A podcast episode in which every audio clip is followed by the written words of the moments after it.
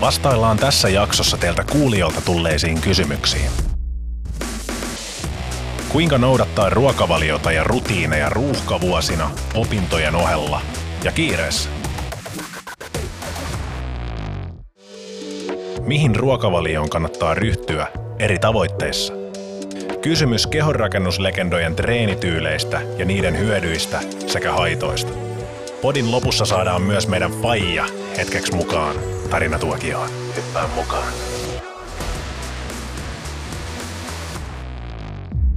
Milloinkohan bossi tulee paikalle? Saa nähdä, saa nähdä. Bossi, bossi sanoi, että se tulee, tulee kasin aikoihin. Se on 40 minuuttia. Mutta bossi on yleensä ajo, ajoissa. Et jos bossi on sopinut, että tavataan tasan jossain, vaikka kello 12 tulee hakemaan pihasta, niin varttia vailla tulee puhelu, että viisi minuuttia. Sitten, se, se ei edes sano, että mä, mä oon siellä viiden minuutin päässä. Se, on imperatiivi aina. Viisi minuuttia! Ja sä tiedät siitä, että viisi minuuttia se on siinä. Se on tasan viisi minuuttia, se ei mene sekunnillakaan, se ei heitä. Jotenkin se tietää sen tarkalleen.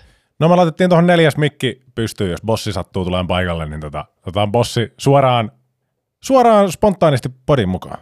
Se ei siis edes tiedä asiasta. Se ei tiedä, että me pidetään täällä podia, mä sanottiin, että se tulee kahdeksan aikaa nyt, kun Juuso on kanssa täällä Tampereella ollaan kaikki, niin tota, pyrittiin, pyrittiin meidän faija tänne mukaan, saa nähdä tuleeko. Katsotaan mikä on homma, mutta, mutta sitä odotellessa, niin Juuso, onko meillä tänään lisää kysymyksiä, mitä on tullut meille päin? Jäi vähän yli. Juuso taas arvutteli. Vähän jäi yli. Tuli niin paljon kysymyksiä, että piti cherrypickata niitä sieltä. Cherrypick. Cherrypick. Ja sitten mä palasin tänne johonkin viestiketjuihin. Täälläkin on tullut uskomattomia kysymyksiä ja aiheita. Olette tosi paljon tullut laittamaankin noita meidän Instagramissa noita viestejä podcastiin liittyen. Mutta tota, jos mä aloitan tosta. Sä oot ollut niin hyvä kysyjä, niin jatketaan samalla linjalla, kun se, sun, sun brain fog ei edes huout, huout tänne asti siinä kysellessä. Kysykää herra Renrat. Silmät on niin auki, että ei mitään järkeä, mutta mä laitan kysymyksiä tulemaan. Täällä on tullut viesti, että jossain podijaksossa joku teistä veljeksistä mainitsi syömänsä samaa ruokaa joka päivä. Olikohan Joonas, kun muutenkin tuntuu optimoivan kaiken? Olisi kiva kuulla siitä niin lisää jossain podissa. Siis siitä syömisestä. Ei Joonaksesta. ei, ei, Miksei, lukenut, miksei, miksei, ei, ei lukenut, ei Joonaksesta, mutta tarkennus vielä, siis siitä syömisestä. Niin siis kysymys, kysymys oli, että haluaa tietää mun syömisistä. Että mä syön, Sä, sä tunnut optimoimaan, tästä podista lähtee semmoinen vibe, että sä optimoit kaiken. mä optimoin kyllä asioita. Mä optimoin asioita, mutta musta tuntuu, että me kaikki optimoidaan asioita yhtä paljon. Et vaikka mä optimoin tosi paljon asioita, ja tästä tulee semmoinen viba, että mä optimoin, optimoin ihan jokaisen asian, niin en mä ihan joka ikistä asiaa optimoi kuitenkaan. Että sinne pitää antaa vähän semmoista pientä pelivaraa, joka on se 80-20, mistä me puhutaan. Että se on se pelivara. Että ne yleensä jää sitten siihen nautiskeluun sun muuhun, että jos sä kaiken optimoisit sataprosenttisesti, niin sit se saattaisi olla jopa 95-5 meiningillä. Mutta joo, kyllä mä syön, mä syön aika lailla samoja safkoja päivästä toiseen. Siihen on pari, parikin hyvää syytä. Ensimmäinen on se, että mä haluan olla mahdollisimman tehokas kaikessa, energiatehokas. Mä menen kauppaan, niin mulla ei mene kaupassa ikinä 10 minuuttia pidempään, kun mä astun ovesta sisään ja mä astun ovesta ulos. No nyt on mennyt vähän kauemmin, koska mä tein muuton tuossa muutama kuukausi sitten, niin totta kai mulla oli uusi lähikauppa tai isompi kauppa siinä, niin se oli ihan uusi. Niin mä en vielä tiedä niitä, että missä kaikkialla on, mi- millä hyllyillä ja hyllyväliköllä on tietyt mausteet esimerkiksi, missä on lihat, missä on maidot ja niin päin pois. Niin se on vaatinut vähän opettelua.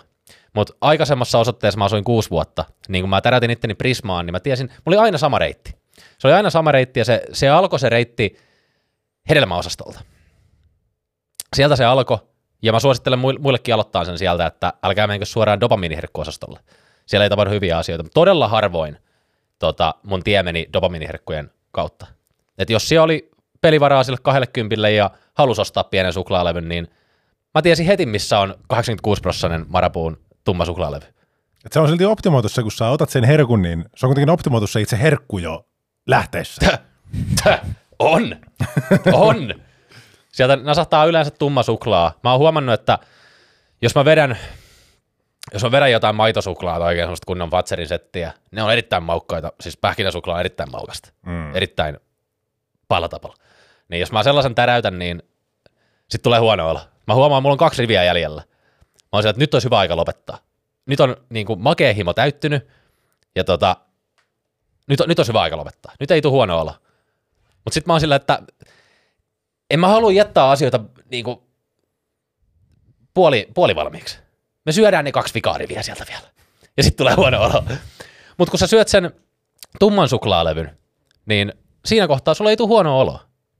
Mulla ei ikinä tule mitään morkkista herkuista, koska mä en herkuttele joka päivä todellakaan. Niin mitään morkkista ei tule, mutta se huono olo tulee, semmoinen fyysisesti huono, että ei, nyt on syöty liikaa. Mm. Mutta tummasta suklaasta ikinä ei tule semmoista huonoa oloa, ja sitä, siinä ei ole niin paljon myöskään niin kuin grammoissa sitä syötävää. Ja siitä lähtee se herkku, herkkuolo ainakin itselleen, ja ketosillakin itse asiassa vedin, vedin aika paljon. Säkin vedit Jouni tummaa suklaata, ja itse asiassa meiltä Hyvä löytyy, meiltä löytyy myös kokikirja budjetilla, sieltä löytyy myös yksi resepti, missä käytetään tummaa suklaata. Mm. Mutta joo, kun mä menen kauppaan, niin mulla menee 10 minuuttia siellä, maks. Mä tiedän tasan tarkkaan, mihin mä menen, mulla on kaikki samat ostokset aina. Niin ei siinä mene kauaa, kun sä kierrät sen kaupan ja kori on täynnä ja sä maksat sen siitä äkkiä. Ja vielä pikakassoilla, niin kuin itse palvelukassoilla, quality day. Ja tota, se on ensimmäinen syy. Ei täytyy tehdä mitään ruokalistoja. Toinen syy on se, että se on niin helppo tehdä. Mä oon optimoinut sen ruoan sillä, että se on tosi helppo tehdä. Että pannulle noi, kattilaan noi, call it a day. Sitten aamulla tietysti ruoat on tossa. Mä tiedän tasan tarkkaan paljon, mun ei täytyy mittailla niitä. Toki jos mä laitan vaikka jäisiä kasviksia, niin kyllä mä yleensä katson, että mulla on 250 grammaa siellä niin kuin painon, tuon painomitan kanssa. Että sitä on vähän vaikeampi katsoa silmämääräisesti. Mutta tota, ne menee, menee mulle tosi hyvin, että mä syön samoja safkoja. Välillä toki, jos on stressussa, niin siellä tulee syötyä vähän eri lailla. Ja siellä sitten täytyy katsoa myös silmämääräisesti, että ei ole aina sitä vaakaa siellä mukana, mutta siihenkin oppii, kun katsoo silmällä, että, että, että paljon siinä on esimerkiksi kaurahiutaleita tai vastaava. Että ei se mene niin kuin ikinä overboard. Niin, sä oot optimoinut sen sillä, että sä syöt samat ruuat. Sun ei tarvitse miettiä sitä kauppalistaa. Sulla sä säästät aikaa siinä. Sä säästät aikaa kaupassa, kun sä et, anna, sä et mene sinne dopaminireiteille. Sä et lähde sinne turhaan. Sä et mene mihinkään vipuihin siellä kaupassa. Ja sitten kolmas on se, että sä, esimerkiksi kun sä täällä teet safkaa mun luona, niin se on hyvin rutiininomasta. Ne tapahtuu aina samat peliliikkeet. Mä katson, sä oot niin tehokas, että sulla tulee täsmälleen samat liikkeet joka kerta, kun sä sen teet. Ja aina se menee tuohon mun, tota noin, niin, mulla on tuossa tommonen kaappitaso, tai mikä vedetään ulos toi liesituulettimen lasi. Sä laitat siihen päällä aina ton puhelimen ajastimen, kun sun riisit on, niin kaikki tapahtuu sillä, että sä et edes mieti sitä, sä pystyt juttelemaan siinä samalla ja keskittyy työhommiin samalla, että sä teet sen. Välillä saatat kuunnella jotain podcastia, jotain musiikkia siinä mennessä, mutta kaikki tapahtuu automaattisesti ja se on niin kuin huippuunsa hiottu kone. Se on totta. Se on totta. Toi säästää hyvin paljon aikaa, kun sä tiedät, mitä sä teet. se säästää myös rahaa. Mä osaan aika tarkalleen sanoa, paljon mulla menee kuukaudessa rahaa ruokaan. Ja se ei hirveästi vaihtele siellä. Ja sä pystyt sillä tavalla budjetoimaan sitten sun raha-asioita, koska sulla ei yhtäkkiä tuu sieltä, että mi- mitä, mitä mä syön tänään. Plus mulla ei ikinä tuu sitä fiilistä, että mitä mä syön tänään, koska mä menen kauppaan, mä tiedän tasan tarkkaan, mitä mä syön. Ainoastaan silloin, jos se on loppu. Jos sä tie, esim. puhuttiin yhdessä podissa siitä uskomattomasta kasvissekoituksesta, sitä niin tosi edullisesta. Se oli ja- taas loppu, kun tänään kävin katsoa. niin jos se on loppu, niin sitten mun täytyy alkaa miettiä. Mulla menee yleensä siihen pari minuuttia. Pari arvokasta minuuttia siinä pakastehyllyillä miettiä, että mi- mikä näistä on niin kuin edullisin vaihtoehto ja mikä jos niin pelkkää porkkana esimerkiksi. Mä otan sieltä sitten kukkakaalia, parsakaalia ja porkkanaa, otan vähän isommat pussit sieltä. Ja sitten mä yhdistelen niitä. Laitan niitä tietyn verran, että mä saan niistä sen sekoituksen tehtyä. Ja toivon parempia päiviä, että seuraavan kerran kaupassa olisi sitä uskomatonta narkkisekoitusta Mm. Tommosia menee aikaa. Toki sitten jos, jos esim. Sanni pyytää, että käykö hakeen tai jutun tai jotain, kun sä oot- nyt kaupassa, siinä menee pojat, koska ne on semmoisia asioita, mitä mä en osta. Niin mä joudun seikkailemaan siellä syövereissä ja funneleissa ja mm. dopaminiansojen seassa, niin siinä menee pojat. Sitten mulla tulee sellainen kylmä hiki otsalla, että ei, vittu, ei niinku jaksa ja mä haluan pois täältä. Mä olisin, mä olisin kotona jo. Mä olisin mm. kotona, jos niinku, ei olisi tullut tätä, tätä pyyntöä vastaan, mutta sitten mä käyn hakemaan sen sieltä ja nappaan Sannille sitä jotain. Mutta siinä huomaa, kuinka rutiininomaisesti ne menee, menee päivän aikana. Kaikki muutkin asiat menee rutiininomaisesti. Et kun mä herään, niin mä täräytän itselleni sitä aamupalaa ja aamukahvia ja syön siinä kaikessa rauhassa ja sitten muita hommia ja menen ehkä kuntosalille ja mä tiedän, milloin mä syön mun ruuat. Et mulla ei ole kauhean isoa heittoa niihin. Et kun mä herään, niin mä syön. Mä en paastolla. Ja mä syön päivällisen viimeistään viideltä ihan viimeistään. Yleensä se on 2-5 väliin, että ne ei silleen heittele. Ja iltapala on sitten, kun mä oon tehnyt mun iltavenyttelyt sun muut. Että tänäänkin venyy tää, tää päivä. Että jos me ei nyt pidettäisi podia, niin mä olisin varmaan tekemässä lähtöä tässä. Ehkä venyttelemässä jo kotona. Sitten aamupala, ei, iltapala olisi vähän aikaisemmin. Mutta nyt iltapala tulee menee todennäköisesti kymppiin. Se saa kolme kertaa päivässä. Neljä kertaa päivässä. Mulla on välipala siellä, mä otan välipalan aina mukaan. Paitsi tänään, koska mä tiesin, että mennään susipuffettiin. Niin tänään mä en ottanut välipalaa. Et siellä pystyy vähän pe- pelaileenkin tolleen, että okei, tänään ollaan susipuffetissa, siellä tulee meneen kaloreita paljon. Ei mun täydy syödä välipalaa tänään. Ei mun täydy ottaa sitä mukaan. Mutta iltapala mä kyllä syön tänään vielä. Plus tänään aamulla mä en syönyt ihan niin paljon, koska mä tiesin, että mennään susipuffettiin. Et silläkin pystyy pelailemaan, kun sä tiedät, mitä sä syöt ja paljon sä syöt. Ja sitten jos sä tiedät, että tulee joku bonarisafka päivän mittaan, niin sä pystyt pelailemaan asioiden kanssa. Mm. Kaikki on, kaikki on paljon helpompaa, jos sulla on rutiinit ja ne on vielä mukavia rutiineita. Mua ei ikinä vituta tehdä mun rutiineja. Mua enemmän vituttaa se, että jos ne jää välistä, niin kuin säkin sanoit jossain podissa tai ainakin joskus, kun juteltiin, niin tota, sua, sua harmittaa, jos jää iltarutiini tekemättä. Mm. Se harmittaa. Se, Se harmittaa. harmittaa. Ja, sen, ja se jotenkin huomaa seuraavana päivänä, että jos jää, jää tiedätkö just iltavenyttely tai joku semmoinen välistä, niin mä huomaan sen aamulla, että se on jäänyt välistä. Se harmittaa. Se harmittaa mua sekä henkisesti, että kas mä petin itteeni, mä en tehnyt sitä, vaikka mä oon luvannut itselleni. Ja sitten aamulla myös se harmittaa fyysisesti. Mä muistan, mä olin tänään lähössä tänne. Mä ajattelin, että okei, nyt kaikki on tehty, mä lähden. Sitten muistin, että ai niin, mulla on tapana aina aamupalan jälkeen siivota keittiö. Mutta tänään mä menin salille ja tota, mä unohdin siivota se. Sitten se unohtui kokonaan, keittiön pöydät, ei, keittiö oli kokonaan, niin kuin valot oli kiinni, mä en nähnyt sitä pöytää. Sitten mä olin just lähdössä, mä olin reput ja kaikki selässä, ja sitten mä katsoin, että miksi tuo on klataa tuo keittiössä? Sitten mä muistin, että ai niin, mä en ole siivonnut sitä. Reput ja takit pois, mä kävin vielä siivoon sen ja oikein puhdistin kaikkia, tiedätkö, hyvin tarkasti, miten mä sen teen. Ja sitten mä vasta lähdin. Se ei voinut jäädä tekemättä. Eikä se jäänyt aiheuttaa klataa, tiedätkö sä, sun alitajuntaan, kun sä lähdet. Mieti, jos sä olisit lähtenyt ja sit sä muistat sen tässä. että se, se jäi sinne. Se olisi harmittanut. Se klata siellä takaraivossa. Tommosia juttuja. Ne, se on kiva, jos se jää vähän häiritseen se rutiinin menetys sieltä. Sitten tietää, että on oikealla jäljellä. On ehdottomasti. Mulla on, no sama kuin tiskien kanssa sulla, ne on aina pakko ottaa heti pois näkyvistä, koska Paitsi jos- täällä. Mä oon nähnyt pari kattilaa, pari kattilaa tuossa notkumaan, katsoin, että tapahtuuko niille mitään, jos mä jätän ne se on hävinnyt sitä, eikö Se on hävi, niin on, niin on. Mä, mä, mä, mä testasin ja kyllä se hävisi sieltä. Kyllä se, kyllä se häviää sieltä ajallaan. Se oli niin perkeleen kuuma silloin, että siinä oli muuta tekemistä siinä vaiheessa. Mutta tota, kämpillä yleensä se on niin konkreettista, että jos sä jätät sen paistinpannun tiskaamatta, niin kun sä menet paistamaan kanaa seuraavan kerran, niin sun pitää tiskata se. Ja Niin ruoanlaittoa ei ole kiva aloittaa tisk- siivoamisella. Ei. Se on mukava ottaa puhtaat välineet sieltä ja laittaa kaikki siihen valmiiksi. Ja Ja, heti- ja kuivat välineet. Mä en tykkää Kuivat, yhtään, joo, jos se on, se on niinku jäänyt märäksi, kun sä oot joutunut tiskaan, siis sä oot tekemään se rätisee se pannu sen tota, kuuman levyn välissä ja e, joku siinä tottaa kortisolia. Mä en pidä siitä. Joo, ja sitten mulla on vielä pahempi on toi sängyn petaaminen. Jos mä, unohdan, mä en voi lähteä ikinä, mä en ikinä unohda kyllä sitä petaamista, mutta mä en voi ikinä lähteä kämpiltä, jos mä en ole pedannut sitä. On mulla kuinka kiire tahansa. Mä oon pari kertaa nukkunut pommiin, ei käy, käy todella harvoin, että nukun niinku herätyksen ohi.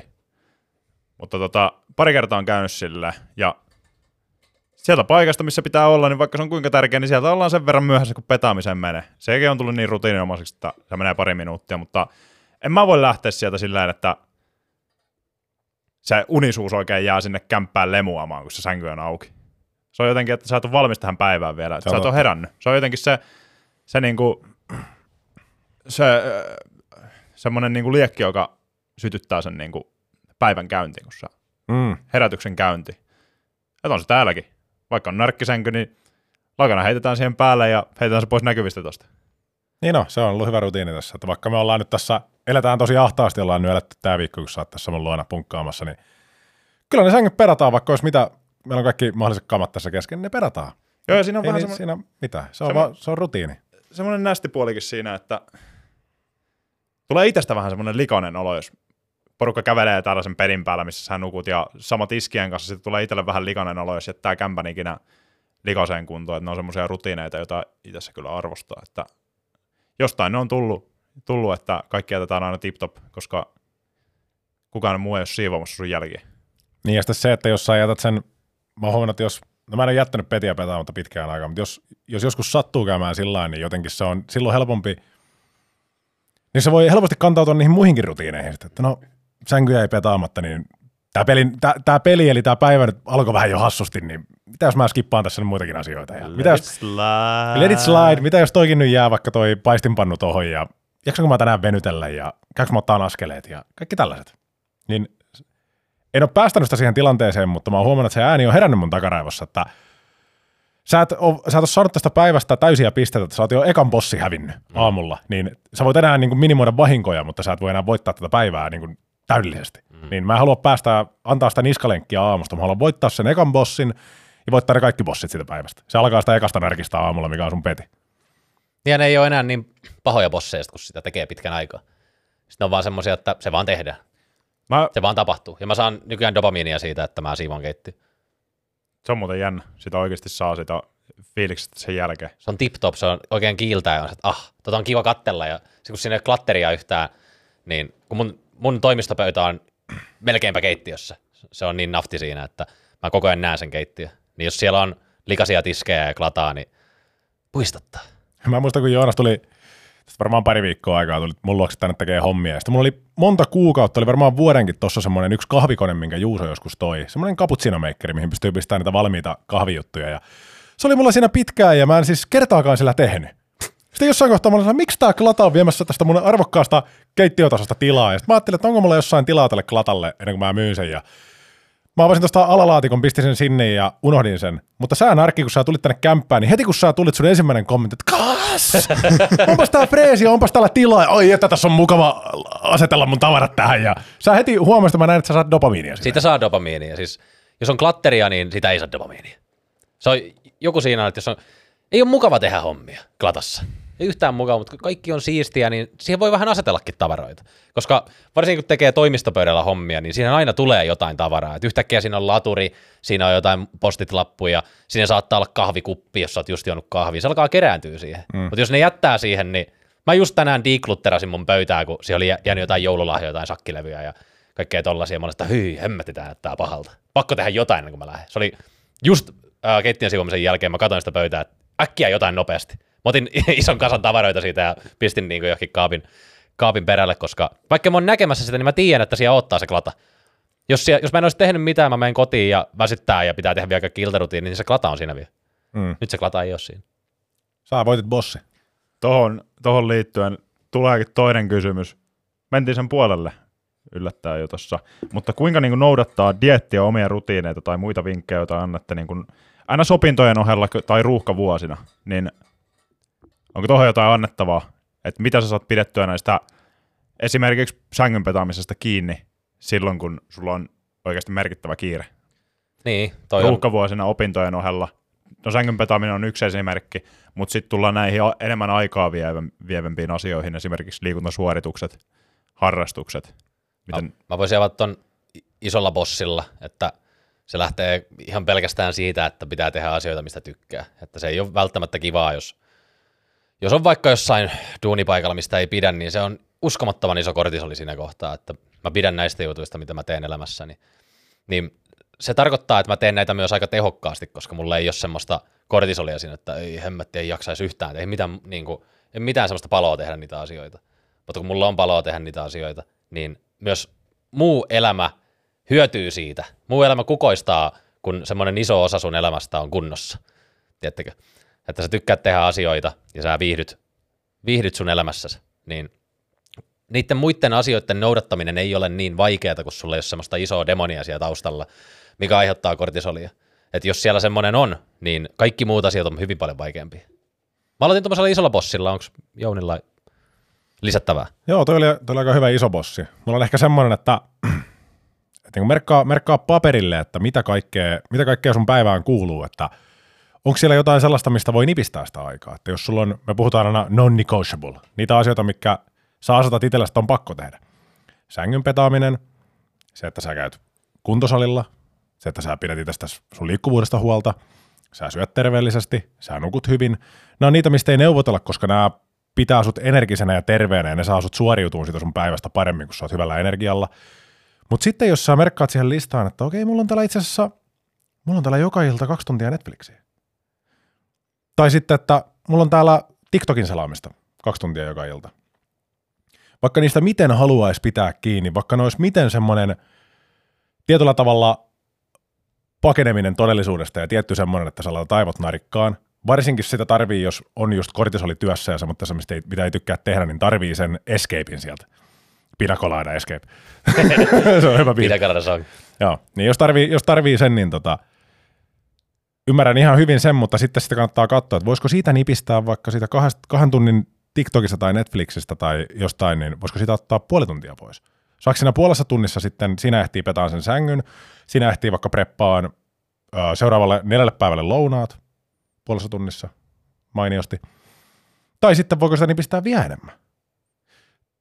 Sitten jos on oikeasti tosi ruuhkainen, että on mukuloita, kaikkea todella todella hektistä, että koko ajan pitää mennä pää kolmantena jalkana, niin silloin totta kai, jos on lapsia, niin se menee tietysti edelleen ja siinä oma, oma terveys ei ole silloin enää prioriteettina, mutta, mutta kuitenkin se avaa tosi paljon silmiä, kun merkkaa listaan kaikki, että mihin sitä aikaa menee sun päivän aikana ja onko jossain sitä nipistettävää. Niin ja sekin aiheuttaa alkuun kortisolia, kun ne on ihan uusia asioita ja se tuntuu lisästressorilta, että ei vittu, mun täytyy vielä venytellä puoli tuntia. Kelaa. Mm. Se on lisästressori alkuun, mutta sitten kun sitä tekee, niin sitä alkaa yhtäkkiä nauttia ja sitten sitä alkaa odottaakin, että ah, mä pääsen venyttelemään puoleksi tunnissa kohta. Ja sitten se on automaattisesti pois sieltä TikTokista. Mm. Että sit se on, se on niin tapa siellä, kun sä oot nauttiin, että sitä pitää harjoitella niin kauan, että sä oot nauttiin siitä. Ja siihen voi alkuun vaikka yhdistää sen Netflixin ensin, että sä katsot sitä Netflixiä ja samalla venyttelet. Voi. Ja jollekin se voi toimia kokonaan, mutta mä tykkään, että mulla ei ole siinä mitään stressoreita, että mä oon siinä kohtaa mun hengityksen kanssa, ajatusten, ajatusten kanssa, että siinä ei ole mitään muuta silloin. Välillä saattaa olla podcasti taustalla siinä white noisena, mutta ei, niin kuin, ei siinä mitään hulluja dopaminibursteja tule, vaan mä oon itteni kanssa, niin sillä lailla, että joka, jokaisella on erilaiset, erilainen hektisyys ja kaikki mahdolliset. Puhumattakaan niin kuin jollain on oikeasti pitkät työmatkatkin ja tällaiset joutuu niin menee, tiedätkö, tunnin duuniin ja tunnin takaisin tai kouluun, niin Niin ei, se, ei, se, ei se työ vie kahdeksaa tuntia. Se työ vie kymmenen tuntia, kun kaikki on samaan aikaan liikenteessä. Mm. Kaikki on samaan aikaan puoli kasi siellä liikenteessä. Kaikki on samaan aikaan salilla viideltä. Kaikki on samaan aikaan kaupassa kuudelta. Niin kaikki ruuhkat kasaantuu siinä. Ja sä oot siellä ruuhkajätkänä mukana. Niin, sitten si, sit siinä kun sä oot kortisoleissa, sä oot siellä ruuhkissa, niin se, senkin, sitäkin aikaa voi käyttää hyödyksi, esimerkiksi sitä työmatkaa. Että sä voit vaikka miettiä, että okei, mitä mä syön seuraavan viikon. Tekee itselleen kauppalistan siinä ja tekee siinä ne hyvät valinnat ja tekee itselleen samalla lupauksen, että näissä pysytään. Siinä pystyy myös ottaa sen pienen tiedätkö, reflektoinnin paikan siinä ja miettiä niitä asioita myös. Sitäkin voi käyttää hyödyksi, vaikka et sä fyysisesti vois siellä bussissa tai junassa tai autossa mitään tehdä, niin no jos sä ajat autoon, niin että sä siinä rupeaa listoja tekemään, paitsi ääniviestillä esimerkiksi. Autossa voi, sä voit opiskella kieliä autossa. Sä voit laittaa sieltä jonkun, YouTubesta löytyy ilmaiseksi jotain easy beginner niin kuin kieli, semmoisia videoita. Ja se lausuu sulle sanan, vaikka espanjaksi, vaikka easy, facil, niin sit sä lausut sen perässä. Ja sä alat pikkuhiljaa opiskelemaan sanastoa. Ja sä teet tätä mu- muutaman vuoden, niin kas, sä oot käyttänyt sen ajan jo hyödyksi. Mm. Toki se on taas vaikeampaa, jos sulla on muksut huutamassa takapenkillä. Mutta jos sä saat niitä, ne innostumaan kanssa siitä, että hei, oot itse kiinnostunut, että hei nyt opiskellaan tällaisia juttuja, niin sä voit ehkä huijata nekin mukaan opiskelemaan. Kaikki hyötyy. Et periaatteessa kaikkeen löytyy, kaikkeen aikaan, kaikkeen tuommoiseen luppoaikaan, mikä menee liikenteestä tai vastaaviin, niin sä pystyt jotain kehittämään siinä samalla. Mutta sekin on alkuun kortisolia, jos sun täytyy miettiä, että ah, vittu mä oon väsymään nukuin neljä tuntia elänyt yöllä. Ja muksut täytyy heittää tonne, mä menen kortisolityöhön ja mulla on yksi kuppi kahvia tässä alla kauhean kiire ja pitäisi vielä Espanjaa opiskella. Se on kortisolia. Se on on uskomaton. Mutta sitten kun sitä vaan jaksaa tehdä, niin se alkaa, mä lupaan, että se alkaa helpottua. Jos sitä jaksaa tehdä, mutta se on aina alkuun se vaikein steppi ottaa, että pysyy siinä. Ja siinä alussa tapahtuu isoimmat romahdukset ja retkahtamiset just sen takia, koska se on niin vaikeaa. Nimenomaan. Ehkä voisin tarttua myös tuohon opintojen ohella, niin kuormituksen hallinta nousee aika suureen rooliin niitä omia rutiineita noudattaessa, että jos sulla on vaikka treeniohjelma, jossa sulla on 5-6 treeniä viikossa, mitä ikinä sä harjoitteletkaan, niin onko mahdollista silloin, kun huomaat, että vaikka opinnoissa tulee isompi kuormituspiikki, niin tiputtaa sitä treenimäärää vaikka neljään tai jopa kolmeen treeniin viikossa, että sä kuitenkin pidät kiinni niistä sun rutiineista, mitkä vie sun terveyttä eteenpäin, mutta sä samaan aikaan jaat sitä kuormitusta silleen, että sä et ylikuormitu, koska sitäkin tapahtuu. Ihmiset ajaa itsensä siihen pisteeseen, että se on vähän tasapainottelua, ja tässäkin pitää oppia tunnistamaan itseään tosi paljon, ja asioita, mitkä voi olla merkkejä siitä ylikuormittumisesta, omalta osaltaan. Niin, sitten sit se on myös hyvä pitää mielessä, että, että mitä, mitä terveempi sä oot, mitä paremmin sä voit, niin sitä helpompaa myös kaikki on. Otetaan hyvänä esimerkkinä, että sä oot nukkunut todella hyvin, todella niin kuin, hyvä työunet, niin sä katot maailmaa ihan eri linssillä läpi, kun sä oot nukkunut tunnin unet ja sä oot brainfogeissa ja kortisoleissa. Ei ole hyvä olla. Omassa nahassaan ei ole hyvä olla. On koko ajan semmoinen, ainakin itsellä on semmoinen tosi niin kuin, tietynlainen levottomuus, kortisoli katossa ja tietty semmoinen, että mä en saa mun mieltä keskitettyä siihen asiaan ja mä, mun mieli on joka paikassa samaan aikaan. Se luo kaikkia uhkakuvia ja maalailee kaikkia piruja kuin aika seinille, mutta sitten kun on nukkunut tosi hyvin, niin itsekuri, ei tarvitse niin läheskään niin paljon itsekuria niin koska se on jotenkin niin automaattista ja sellaista. Ja kaikki tuntuu paremmalta, kaikki tuntuu helpommalta.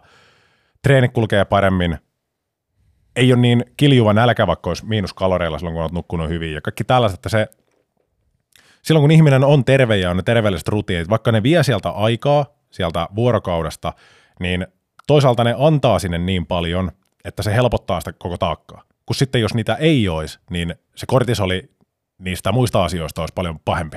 Jos sä oot sairas ja voit huonosti ja mm. oot koko ajan stressin koudissa. Siinä kortisolissakin on, että jos sä oot tunnin unilla, niin senkin voi kääntää päälailleen stoalaisesti, että ota se haasteena vastaan ja hae sitä dopamiinia sieltä, että okei, mulla on tosi huono olo, mä en millään jaksa tehdä näitä asioita, mutta sitten sä oot sille, että mä teen ne kumminkin, että katsotaan pystykö mä siihen. Pelaat itse kanssa vähän kisaa, että katsotaan pystykö mä siihen.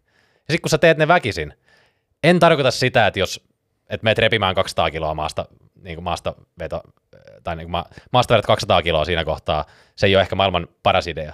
Mutta jos sulla on ne kaikki sun venyttelyrutiinit ja syöt hyvin sun muut tommosia vähän low levelempiä bosseja, niin teet ne kans loppuun asti kortiso, kortisoli päissäs, niin se antaa helpotusta. Mä tein ne taas. Ihan sa- ei se tunnin uni määrittele mua. Et mm. Mä oon itse ainakin oppinut ton, kun on ollut paljon uniongelmia, niin mä oon no ihan sama, mä teen ne silti. Ja sitten mä oon tehnyt ne, niin mielikin rentoutus, että kas. Tää on bossi. Tää närkkihan ei, ei tätä kiinnosta, jos me ei nukuta. No, kokeillaan sitä nukkumista sitten. Katsotaan, mitä tapahtuu. Sitten se alkaa rentoutua se mieli. Mutta kaikki vaan, va- se vaatii vaan hyvin paljon, että totta kai se on helppo sanoa, mutta se pitää vaan itse tehdä. Mulla on tänään toi stoikki mindsetti unen kanssa. Sama, sama sulla- mäkin sul- nukuin tosi huonosti viime. Siis te, teillä oli molemmilla niinku toissa yö oli tosi hyvä, ja nyt on molemmat on niinku viime yön nukkunut tosi huonosti. Teki temppu. Teillä oli siis mielenkiintoinen dartsi-finaali. Finaali, ja siinä oikein väsytti loppukohdassa, ja mä oikein mietin, että pitäisiköhän nyt mennä nukkumaan. Että katoin luurilla sitä, ja päätin, että no mä katson tämän loppuun, ja sitten se kaveri voitti, ja mulla oli, tuli tosi semmoinen mielenkiinto katsoa sitä yhtäkkiä, ja oikein juhlia siinä mukana, kun kaveri, jota, jota mä niin kannatin siinä, heti vähän betsejäkin, niin Yes. voitti sitten sen pelin siinä. Ja... No sen jälkeen, kun mä oikein siinä riemuitsin ja hakkasin käsiä yhteen, niin kas, kas kummaa, unisuus hävisi tiehensä. Kai nyt kun jätkä, jätkä pelailee uhkapelejä siellä kes- keskellä yötä, niin kai ne kortisolit on katossa siellä. Joo, mutta sen jälkeen, sen jälkeen ei oikein uni moittanut ja tässä nyt taas vanhanaikaisella neljän tunnin unilla painelen menemään. Ja, mutta samat asiat on tänään tehty, että heti aamusta oikeastaan kahvikupin jälkeen iskeydyin suoraan kortisoliin kiinni. Eli asioihin, jotka piti. Pistin tuossa to-do-listin kahvikupin kanssa ylös ja hoidin ne saman tien pois päiväjärjestyksestä. Ja siitä tulee itsestään aika hyvä fiilis, kun noudattaa niitä lupauksia, mitä on asettanut itselleen mielentilasta riippumatta. Kun tälläkin hetkellä joutuu tarkentelemaan silmillä Joonasta, että sitä näkee tuolta valospotin keskeltä, mutta tota, siitä se lähtee eteenpäin. Otetaan haasteena aina tuommoiset niin pienimmätkin vastoinkäymiset, koska siinä vaiheessa, kun tulee isompia, josta sulle kokemusta, niin on tärkeää, että Kukichaari pitää sisällään semmoisia pienempiä potteja, mistä sä voit sitten vetää vähän voimaa silloin, kun sitä tarvii. Mm. Sitten vielä tuosta, kun puhuit, että jos joku treenaa 5-6 kertaa viikkoa ja on tosi hektistä, ja haluaa sitten vaikka leikata sen neljään tai kolmeen, niin yksi tapa on myös se, koska monesti siihen kuntosaliprosessiin ei sekään ole vaan se aika, minkä sä oot kuntosalilla treenaamassa, vaan siihen kuuluu kaikki ne matkat taas sinnekin ja takaisin. Niin yksi tapa on se, että esimerkiksi hankkii kuminauhat. Hankkii kuminauhat kotona, treenaa kotona. Sillä saa myös sen tietyn tietyn niin kuin voittaa oman mielensä siinä, että mä tein tämän treenin. Okei, mä en lähtenyt kuntosalille, mutta mä tein tehokkaan treenin kuminauhoilla kotona. Sä, annoit sun, sä näytit sun mielelle ja sun kropalle, että kuka täällä määrää. Vaikka se olisi tunnin unet taustalla, niin sä näytit, että, että sä määritä mua. Mä tein kotona, mulla on PT Pahtion kuminauhat tässä, mä tein kotitreeniohjelman täällä kotona. Että niin kun, sit kun mulla on taas paremmin aikaa, mä menen kuntosalille. Mutta sillä pystyy paikkaan ja ottaa taas niitä, sitä tietynlaista niin kuin damage-kontrollia siihen. Että niin kuin lievennetään niitä vahinkoja, mitä se vähäunisuus tuo tullessa ja se kiire, niin paikataan niitä sieltä ja ei pääsetä niin kuin se koko pakkaa kaatuu, vaan pelastetaan mitä pelastettavissa on. Nimenomaan. Ja sitten kuitenkin pitää sen mielessä, että niitä aikoja tulee, kun se hektisyys ja ruuhkavuodet katoo. Niin yrittää selvitä niistä. Ja sitten kun ne katoo, niin on sellainen, että kas, mä olin muuten aika, mä olin aika bossi silloin, kun oli ruuhkavuodet. Ja nyt ne on ohi, ja, koska hyvät ajat tulee aina. Ja helpommat ajat. Se on just näin. Otatteko te vettä tässä välissä? On tässä välissä vähän hyvästä pullosta. Mä oon avannut tämän korkin jo valmiiksi, teistä kuuluu aina kilinää ja kolinaa, mutta kolistele se asia. Pysyy kylmällä, kun korkki on kiinni. Ai jäi hyvää närkki. Jaha. Hei, olen kuunnellut kaikki teidän podcast- podcast-jaksot Spotifysta ja tuli tällainen mieleen, että voitteko tehdä jonkun jakson ruokavalioista. En nyt tehdä koko jaksoa ruokavalioista, mutta vastataan tähän kysymykseen kuitenkin. Nykyisin kun tuntuu olevan niin monta erilaista ruokavaliota, niin ei tavan tallaaja tiedä oikein, mihinkähän ruokavalioon sitä kannattaisi ryhtyä. Lähinnä jakson ideana olisi mahdollisesti avata erilaisten ruokavalioiden tarkoitusta, esim. mikä olisi rasvanpolttoon ja mikä olisi kisaille hyvä, vaikka fitnekseen YMS, jos nyt ymmärsitte mitä tarkoitin. Me ollaan aika laajasti käyty ainakin tuo ketoruokavalio läpi yhdessä podissa, taisi olla kahden tunnin setti, että siitä on tosi laaja kattaus siinä podcastissa, että jos et ole kuunnellut, niin käy ihmeessä ottamassa se haltuun. Mutta mitä herää? Niin, että käsitelkää eri, eri ruokavalioita ja niin kun, oliko toi niin kun eri tarkoituksiin rasvanpolttoon. No tässä oli tämä, että tavan tallaaja ei oikein tiedä, mihinkähän ruokavalioon sitä kannattaisi ryhtyä. Mm. Tässä on justiinsa se, että jos oot tavan tallaaja, niin sulla on varmasti, jos sä mietit tällaisia asioita, niin sulla on varmasti joku tavoite, mitä kohti sä meet. Että onko sun, tavoite, onko sun tavoite sitten se, että sä haluat pysyä siinä painossa, missä sä oot, mutta haluat syödä terveellisemmin ja paremmin? Vai onko se, että sä haluat polttaa rasvaa, onko se, että sä haluat rakentaa lihasta? Muuta vaan tehostaa sun aineenvaihduntaa ja olla niin kuin energisempi, niin kaikilla on eri tavoitteet.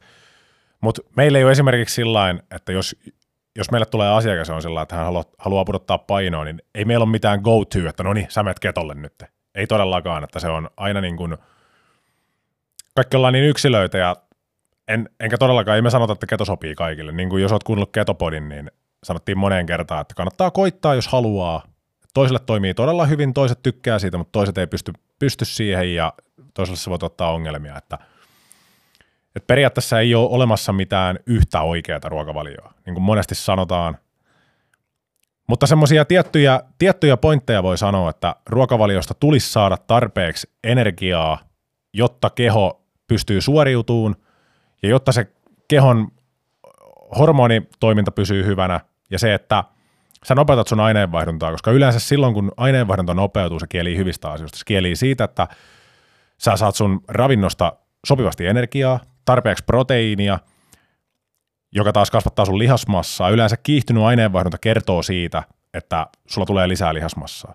Se kulkee siellä käsikädessä mukana, nopeuttaa sun perusaineenvaihduntaa. Et ne on aina, aina tollasia kaikki, ne on hienoja otsikoita aina, että tässä on keto, tässä on karnivore, tässä on pätkäpaasto, tässä on vegaani, tässä on omnivore, kaikki näin, mutta mä oon sitä mieltä henkilökohtaisesti, että niin kuin ihminen, siis meidän guttihan pystyy käytännössä, niin kuin, me pystytään syömään lihaa, pystytään syömään kasviksia, pystytään syömään niin kuin maitotuotteita, me pystytään syömään, meidän kutti kyllä kestää monenlaista, mutta se on yksilöstä kiinni, että mitä nyansseja siellä tulee ja miten ihmiset reagoi eri ruoka-aineisiin. Mutta periaatteessa niin kuin, siis kaikilla ruokavaliolla voi päästä sinne tavoitteeseen, mutta mikä on just sulle henkilökohtaisesti paras, niin sitä on tosi vaikea sanoa niin kuin pelkästään tällä tiedolla, koska tietoa on nolla. Jep. Ekana pitää ehdottomasti, jos lähtee toteuttamaan jotain tiettyä ruokavaliota, niin miettiä se oma tavoite alku, koska se määrittää sen suunnan, mitä lähdetään tekemään. Haluatko sä ylläpitää, haluatko sä parantaa sun ruokailutottumuksia, omaa terveydentilaa ruokavalion kautta, haluatko sä kasvattaa lihasmassaa, polttaa rasvaa pois. Kun on tää selvillä, niin on paljon helpompi lähteä sitten miettimään, että okei, mikähän sopisi mulle. Ja siinä tullaan siihen, että sitä kannattaa kokeilla, niin kuin Ketopodissakin mainittiin, että jos sun guttia jostain syystä tykkää, vaikka Joonaksen tapauksessa tuosta hiilihydraat, monesta hiilihydraatin lähteestä, niin sitä kannattaa koittaa, että voisiko esimerkiksi keto vähentää sitä, mutta jos sun kutti tykkää kuitenkin lähes kaikesta hiilihydraateista sun muista, ja sä koet itse energiseksi sen ihan normaalin sekasyön ruokavalion kanssa, niin en mä näe mitään syytä, että miksi sä lähtisit muuta kuin kokeilumielessä koittamaan mitään muuta ruokavaliota. Ja sitten tuossa oli, mitähän sekin kysymyksessä mainittiin jotain kisavalmennuksesta, niin kuin fitnesskisaista. Niin, että mikä olisi paras rasvanpolttoon ja mikä olisi eh, kisaille hyvä, vaikka fitnekseen, niin nämä on siis todella yksilökohtaisia asioita. Että rasvanpoltto on tietysti kaikkein paras on ö, kalorivaje. Sehän on niin kuin must siinä. Ja sitten siitä lähdetään yksilökohtaisella tasolla katsomaan, että mitä, mistä ruoka-aineista sun kroppa tykkää, millaiseksi sä tunnet olos näillä ruoka-aineilla, ja sen perusteella lähdetään rakentamaan sitä ravinto-ohjelmaa. Niin kuin mä esimerkiksi räätälöidyssä ohjelmissa ja henkilökohtaisessa valmennuksessa tehdään hyvin pitkälti. Ja kisaajille on hieman vaikea kenenkään meistä sanoa, koska kukaan meistä ei ole valmentanut, valmentanut kisaajia eikä kukaan ole kisannut, mutta ollaan varmasti yhden tuttavan, tuttavan puolesta varmasti viisaampia seuraavan puolen vuoden sisällä tästä aiheesta myös. Mutta lyhykäisyydessään määritä tavoite, sen jälkeen lähdet kokeilemaan ja meiltä, Vois- meiltä voi aina kysyä, Voisin lisätä tuohon vielä sen, että paras on ehkä semmoinen, mitä sä pystyt ylläpitämään. Semmoinen ruokavalio, että sulla on hyvä olla siellä. Että mä en tiedä, kuinka moni pystyy ylläpitämään roskaruoka, niin ruokavaliota. Sulla on niin huono olo koko ajan. Se on, Yllättävän moni silti pysyy. Mä, mä, mä sitä välillä itsekin ihmettelen, että miten, että eikö siellä vaan niinku soi mitkään hälytyskellot vai onko se vaan sitten, koska onhan se kuitenkin, siitä saa dopamiinia, se on addiktio. Se on addiktio, vaikka se tuokin sulle huonoja asioita elämään, vähän niin kuin tupakin poltto, niin silti sitä tehdään. Että sehän on, se on addiktio. tehdään, mutta tupakin poltto ei kuitenkaan anna sulle ravintoa. Se ei pidä sua elossa. Miten ruokavalio voi olla niin retuperällä ja ei nimenomaan soisi semmoiset hälytyskellot siinä kohtaa. Että, mutta se on varmaan just addiktio ja monesti siellä on niinku henkisenkin puolen sairauksia taustalla tuommoisissa jutuissa, että Ja tunnesyömistä, kaikkea Niin. tällaista, että niillä on monia syitä. en lähde niitä kommentoimaan enempää, mutta semmoinen, mitä pystyy ylläpitämään ja ehkä semmoiset peruspilarit on hyvä pitää siellä, että tarpeeksi proteiinia ja tarpeeksi rasvaa ja ei ehkä tarvitse pelätä mitään median klikkijuttuja, että suolaa tai rasvaa tai ei välttämättä sokeriakaan, ei niitä tarvitse pelätä. Et semmoinen tietty maalaisjärki pitää siinä mukana ja semmoinen fiilis, että sulla on hyvä olla ja sä pystyt pitäytymään niissä sun safkoissa, etkä et syö liikaa, et syö liiga, liian vähän ja just niin kuin sanoit Juuso, tavoitteet sinne mukaan, että jos sä haluat kasvattaa lihasmassaa, niin syöt sen mukaisesti. Jos sä haluat polttaa rasvaa, niin syöt sen mukaisesti ja niin päin pois, mutta kun sä pystyt pitämään sitä yllä, että sulla on mukava, mukava syödä niitä, että, että teet semmoista ruokaa, josta sä tykkäät. Me tykätään kaikesta. Me, kyllä kaikesta. meillä uppoo ihan kaikki, niin se on meillä mm. helppoa, mutta monella on sillä, että ei, ruoan pitää myös, niin kuin, siinä pitää olla joskus kermaakin mukana. Pyhä jysäys. pitää, se pitää olla maistuvaa. Mutta ehkä eniten, eniten silmiä avaa se, että, että niin kun, jos mä annan ihan suoran vinkin, niin ota ruokaohjelma itsellesi ja ota semmoinen ruokaohjelma, missä sä joudut mittaan ruoka-aineita. Kuten meidän ruokaohjelmat, se avaa valtavasti silmiä. Se avaa todella paljon silmiä, kun sä näet, että minkä verran eri raaka-aineita tulee, minkä verran sulle tulee vaikka sinne riisiä, minkä verran sulle tulee sinne lihaa tai kalaa, kasviksia, sä rupeat hahmottaa niitä määriä, niin se lujittaa, kun sä teet sitä jonkun aikaa, se lujittaa ne sinne sun selkärankaan ja luihin ja ytimiin, ja sit kun sä et enää mittaile, niin sulla on kuitenkin mielessä se, sä ymmärrät niitä ruokamääriä, sä myös ymmärrät, että okei, tää, jos mä pistän näin paljon riisiä, se aiheuttaa mulle brain fogin, tai sitten se voi olla sulla todella hyvä määrä riisiä, mutta se avaa ne kaikki määrät, ja sä opit my- myös tuntea sun omaa kroppaa, mutta se avaa valtavasti silmiä, kun sä joudut vähän aikaa punnitseen ja mittaan kaiken, mikä, sun, mikä sä pistät sun koneistoon. Se kasvattaa itsekuria, se kasvattaa sun tietoisuutta sun omasta kropasta ja muutenkin niin kuin kaloreista, ruoka-aineista, makroista, kaikesta, niin se avaa valtavasti silmiä ja se on semmoinen tie, missä oppii. Onko meillä siellä vielä joku bonari? Herra bonus. On to the next one. Katsotaan. Katsotaan. See what the fuss is all about. Morosankarit.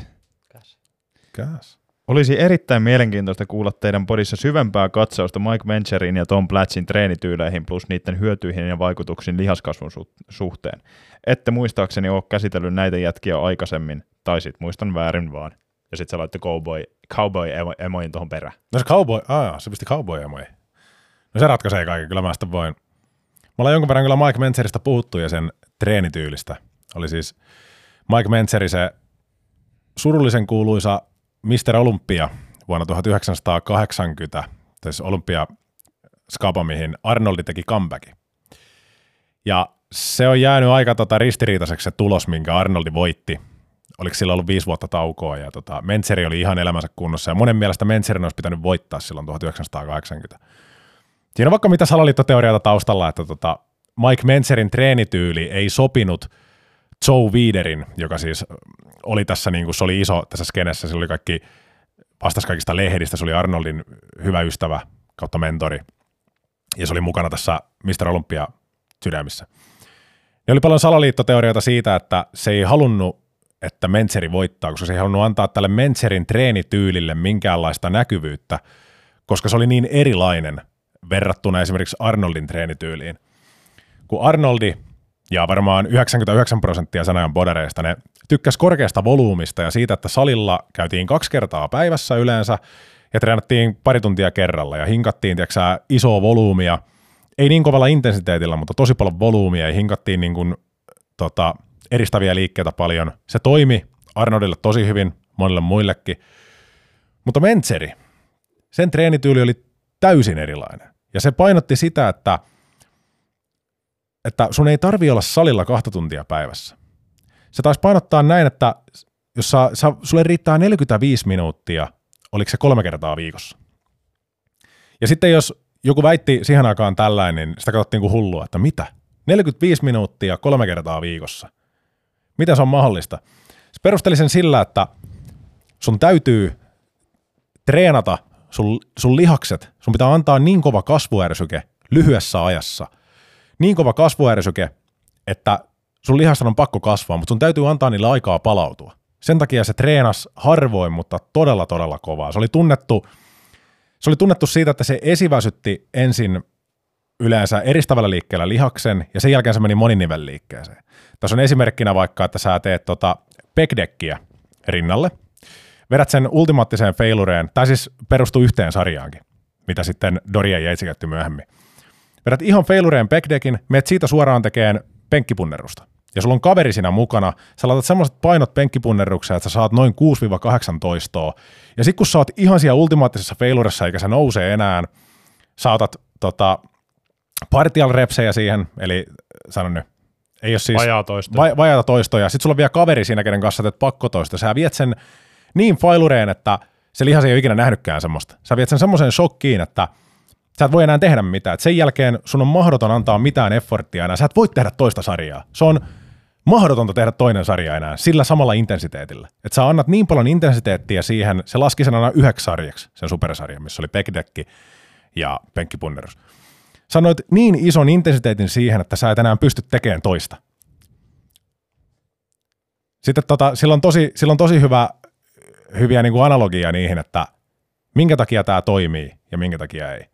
Se, sillä monet vinoili salilla, että miten, miten sä voit niin kuin väittää, että yksi setti riittää, riittää niin kuin kasvattaa sun lihasta, että me tehdään täällä 20 settiä per, niin kuin, per lihas, niin miten sä voit sanoa, että yksi setti vain riittää, että sä saat lihaskasvua?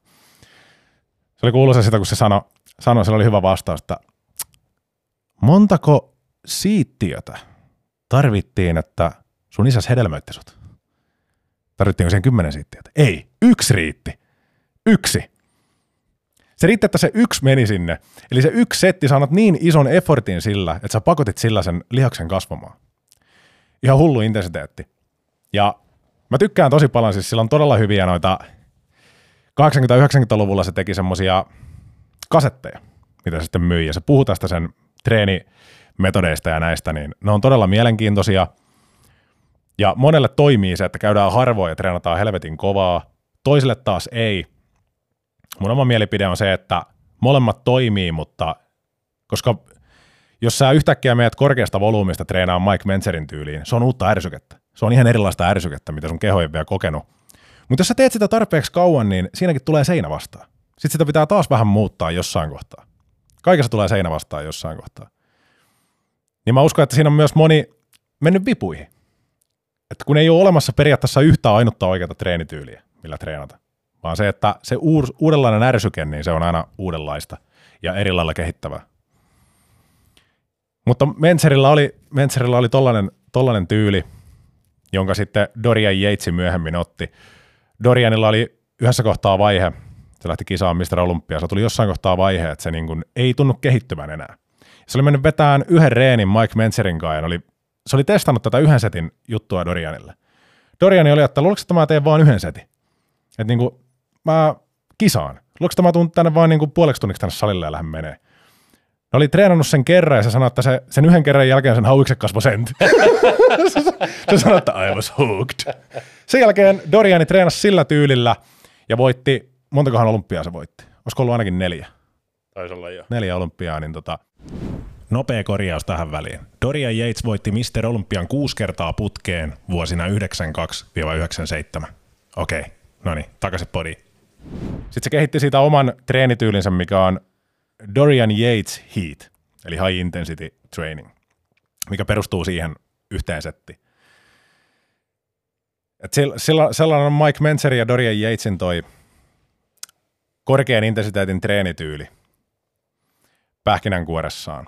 Eikö Tom Platzi ollut vähän saman tyylinen, että se teki justiin ihan finaaliin ja tota, sitten sen jälkeen tehtiin vielä partials ja sitten sen jälkeen tehtiin vielä avustettuja.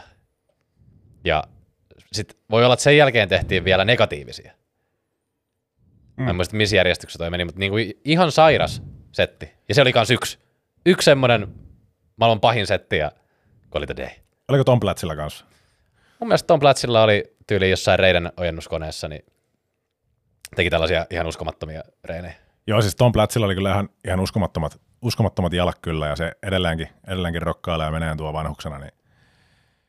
Joo, Tom Platzi oli kyllä kuuluisa sen, sen jaloista. Sillä oli todella, todella, siis todella hyvä, todella kova kyykkäämään. Todella, todella teki niin kuin isolla painolla. Ja se oli se jalkajätkä, mikä Juuso on tässä meillä, niin se oli, se oli pelkkää, pelkkää jalkaa. Tuo. Se jätkä ei muuta tehnytkään kuin kyykän. Se ei, se jossain, jossain sanoi kanssa, että hän ei niin kuin tykännyt jalkaprässistä, koska se oli helppo. Kyykky on vaikea. Sä et aina tiedä, pääsetkö sä sieltä kyykystä takaisin ylös. Siinä on pelottavampaa mennä kuin sinne jalkaprässiin, mistä tota, sä voit laittaa turvaraudat siihen ja voit se kyykyssäkin to, toki laittaa, mutta tota, se on helpompi ottaa sitä lastia vastaan ylhäältä päin ja jaloilla puske, kun itse siellä, siellä kun tota, laittaa tanko sedän päälle niskaan ja mennä kyykkyyn uudestaan ja uudestaan. Tietämättä, tuutko ylös enää. Niinpä, niinpä. Toi Mike Menzerin tyyli, mä en, siitä ei, siitä ei ihan, ihan liikaa niin kuin ei, ei näe saleella, että sitä hirveän moni tekee.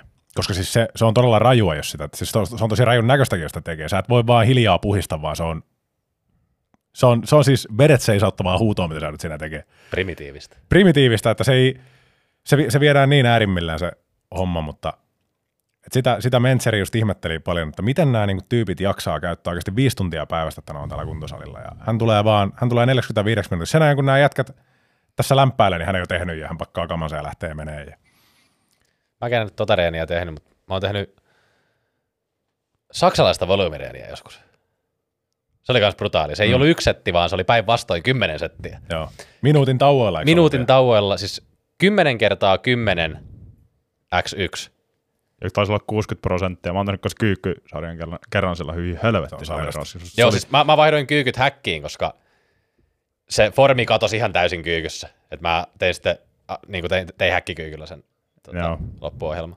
Siis ekat oli niinku naurettavan helppoa. Mä olin silleen, että onpa tää niinku helppo treenityyli. Mä tulin kahdeksanteen sarjaan ja mä olin, siis Siis mä huomasin, Ihan että kun- ihan kuudennessa sarjassa alkoi tapahtua. Tämä oli sillä, että niinku, viisi ekaa on give it a go, sitten kuudes on sillä, mitä helvettiä tapahtuu. Et ihan yhtäkkiä voimat on vaan kadonnut. Joo, ja ihan sulla on vielä neljä sarjaa jäljellä. Ja lopussa olisi ihan kuin olisi Cooperin juossut ja menet vielä tekemään kyykkyä ja se 60 prosenttia sun ykkösmaksimista, niin joka toista tuntuu ykkösmaksimilta sen jälkeen. Juu. Siinä on niin kuin yhdistetty hyvin intensiteetti ja volyymi. Et se on tosi intensiivinen niin kuin lyhyillä tauoilla, mutta myös niin kuin tosi paljon toistoja. Ja siinä tulee just sitä time under tensionia, kun sä oot periaatteessa koko ajan tekemässä lyhyillä tauoilla, niin se on kyllä, se on kyllä brutaalia. Että jos joku menee koittaa ensimmäisen kerran saksalaista volyymitreeniä, niin ne domsit, tunne domsit on sairaat, kun menee ekan kerran sitä tekemään. Siinäkin on vaan se, että niin kuin me sanotaan, että, että kun se tekee, tulee järkyttää, että Domsista tuntuu, että totta kai niin kuin, tulee tuloksia. Mutta jos sä teet sitä vaikka kaksi vuotta putkeen, niin se teho hiipuu siitä väkisinkin. Sitten sitä vaan pitää vaihdella. Se on vaan jännä, miten se menee niin fitnesspiireissä ja kuntosalipiireissä, että halutaan ottaa se just, hei nyt, nyt, nyt on niin kuin keksitty pyörä uudestaan. Tämä on se juttu. Tehkää kaikki näin.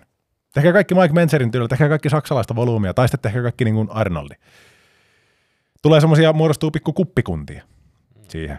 Sitä on hyvä vähän zoomata pihalla aina ja katsoa sitä laatikon ulkopuolelta, että näillä kaikilla on oma arvonsa. Erilaisia treenityylejä, jotka niin kuin varmasti toimii kaikki omalla tavallaan ja eri, eri tilanteissa.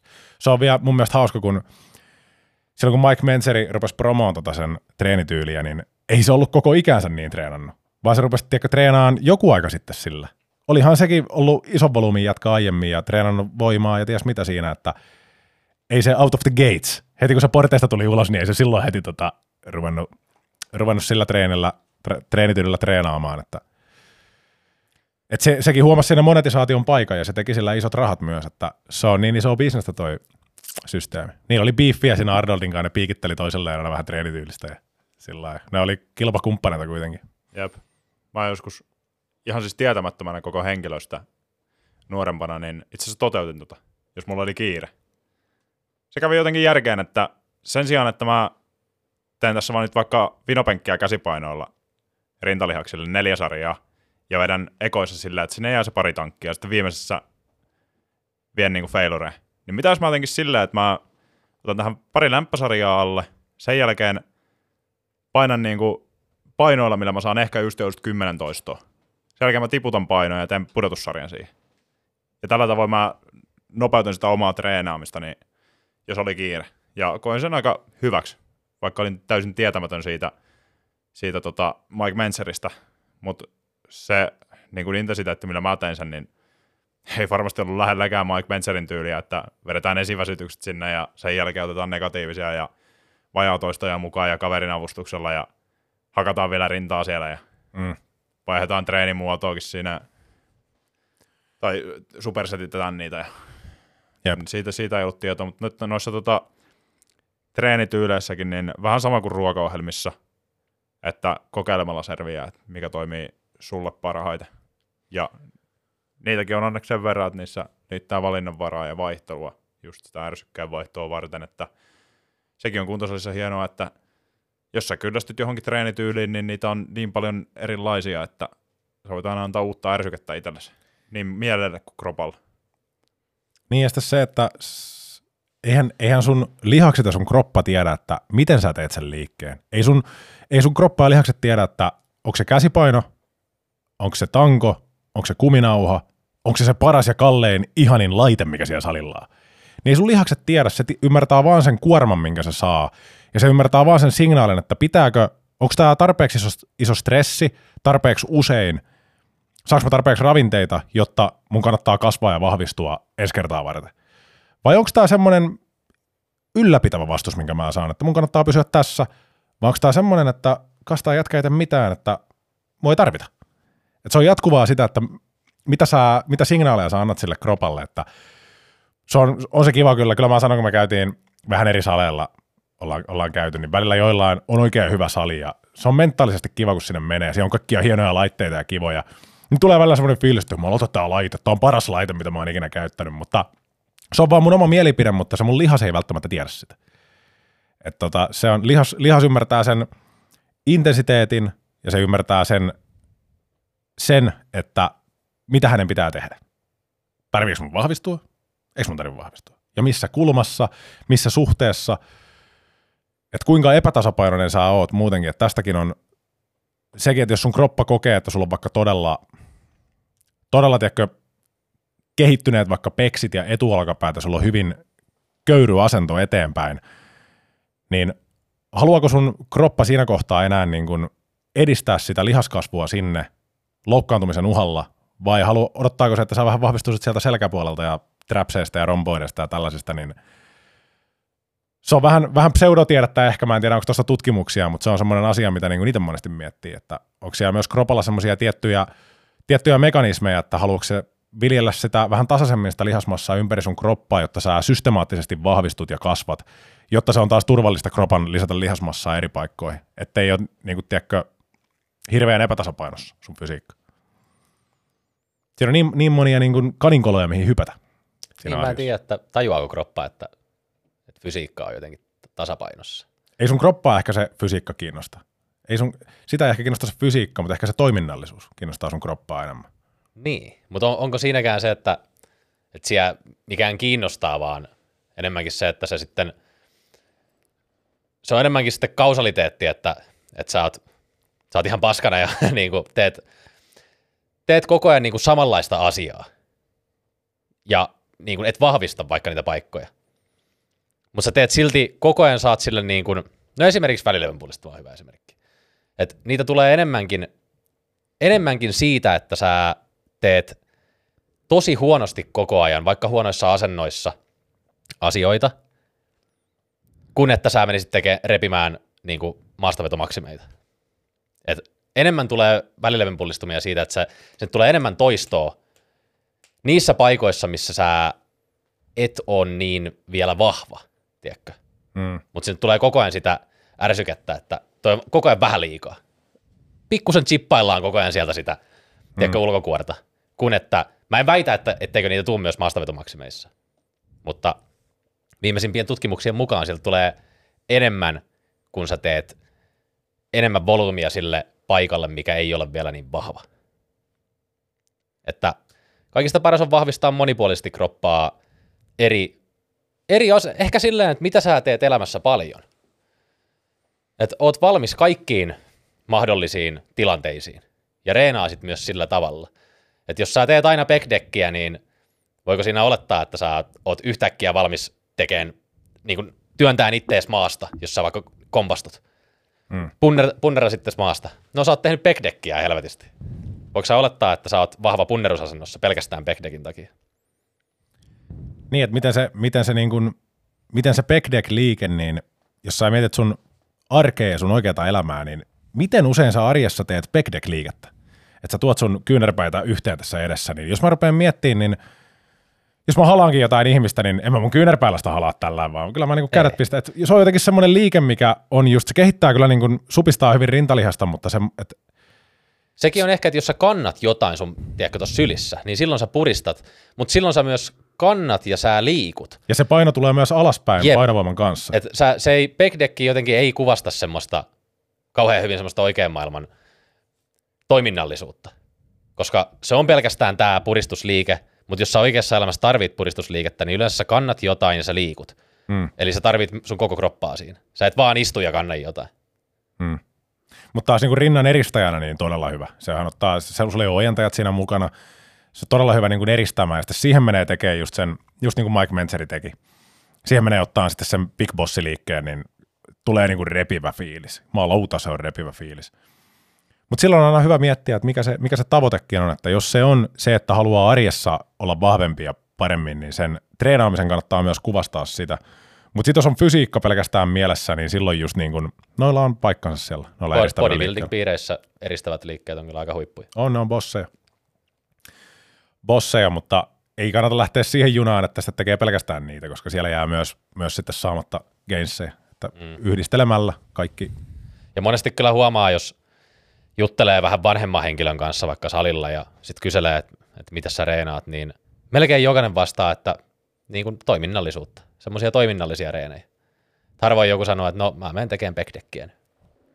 Mm. Niinpä, niinpä. Kyllä niitäkin siis näkee välillä kuntosalilla niitä vanhuksia, jotka ei oikeastaan niin kuin tiedä, että ne on, ne on sitten usein just niissä reiden loitontajissa ja niissä backdeckeissä ja niissä skottihauiskäännöissä ja ne on siinä funneleissa, että ne ei ota sitä toiminnallisuutta, vaan ne menee tekemään niitä, mistä on, ne ei saa parasta bängiä niiden bakille, Mm. Mr. Buck. Mutta kerrankin tuossa mä törmäsin pari päivää sitten tota kuntosalilla semmoinen 76-vuotias jätkä, ja se veteli 35 kilon lisäpainolla leukoja. Ei ollut siis, siis suht niin kuin laiha kaveri, ei mitenkään ihmeellisesti lihasta, mutta todella, niin kuin, todella vahva. Sitten mä kyselin siltä, että niin kuin, tai sanon, että mä en ole ikinä nähnyt 76-vuotiaista jätkää vetämässä 30 ylipäätään edes leukoja. Että saisi edes yhden leuan mä en ole ikinä nähnyt. niin sä vetelet täällä 35 kilon lisäpainoilla. Kysyin, että miten tuo on mahdollista, onko sulla paikat kunnossa, sanoin, että joo, että hänellä on kaikki paikat on kunnossa, että ainut on se, että penkkiä ei pysty yli 50 kilolla tekemään, että niin kuin vasen olkapää alkaa vihottelee. Ja sitten mä kyselen, että miten niin kuin, että jos katsoo sun ikäisiä, niin mik, miksi sä oot niin erilainen? Miten sä pystyt tekemään noin? Sanoin, että hän on koko ikänsä liikkunut urheilua ja tehnyt kaikkea toiminnallista juttua, että niin kuin, ei hän ole varsinaisesti niin kuin isoilla painoilla myöskään hirveästi riehunut. Että se sanoi, että sillä tuli 100 kiloa täyteen penkissä, kun hän täytti 50. Että se oli aloittanut reenaamisen, olisiko niin kuin salilla joskus 40 mutta koko ikänsä harrastanut kaikkea niin kuin hiihtoa ja pitkän matkan juoksua kaikkea tällaista. Ja sitten tota, se ihmetteli mulle, kun se oli, sillain, oli just joku miinus 20 pakkasta ja sanoi, että hän kauhisteli, että miten sä menet tuo, tuo pyörällä ilman pipoa niin noissa pakkasissa. Ja mulla oli siis totta kai mun kuulokkeet, että ne suojasi mun korvia, että ei mulla ollut kylmä. Mä sanoin, että joo, että teki mieli sanoa sille kokkings tai raatteentiä, mutta ei se olisi ymmärtänyt, niin mä sanoin, että ei, ei siinä mitään, että mä vaan tykkään haastaa itteeni. Ja itse asiassa just käytiin avannossakin tuossa viime viikolla, niin ei tämä ei tää ole mitään. Ja sitten sanoi, että, että hänkin käy neljä kertaa avannossa niin kuin, nyt niin kuin viikossa ja kaikkea. Sitten mä huomasin, että kas. Sitten mulla heräsi kysymys, että millainen se... Kas. Kas. Bossi on paikalla. Bossi tulee. Okei. Okay. Selitä sun tarina loppuun. Mä selitän tarinaa, kun sä avaat bossille ove. Niin, niin tota... Niin. Tämä 76-vuotias kaveri sanoi sitten, että kysyi hänen ruokavaliosta. Oli, että no, että hänellä on vaimo, joka tekee hänelle ruuat. Että, että hänen vaimo on jonkunnäköinen niin kuin työkseen, ilmeisesti joku, ei varmaan ravintoterapeutti, mutta joku, joku tämmöinen, joka tietää asioista.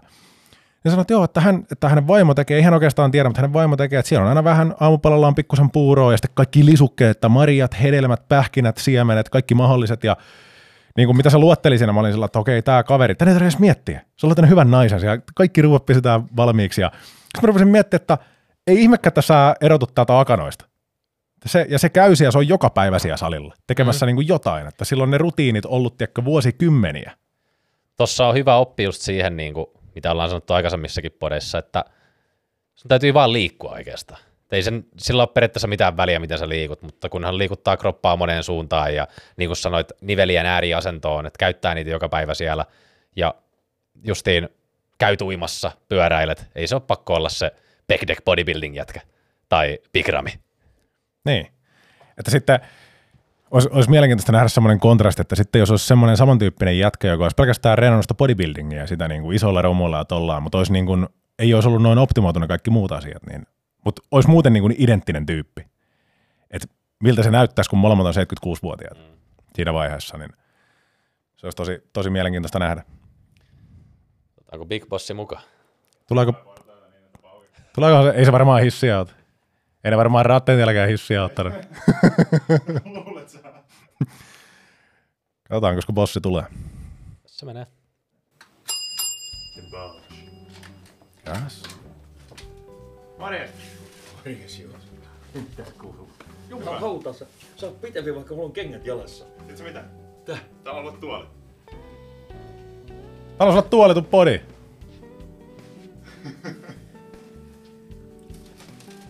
No mä toin ainakin evästä. Ihme kauppa, kun ei löydy ollenkaan tota raijuustoa. Mä kiertelin ja kyselin, eihän siellä myyjiä löydy. Mitä sä toit tänne? No, kato sinne, mitä siellä on. Täällä on sama funneli kuin mulla oli. Kassi on proteiinivanukasta,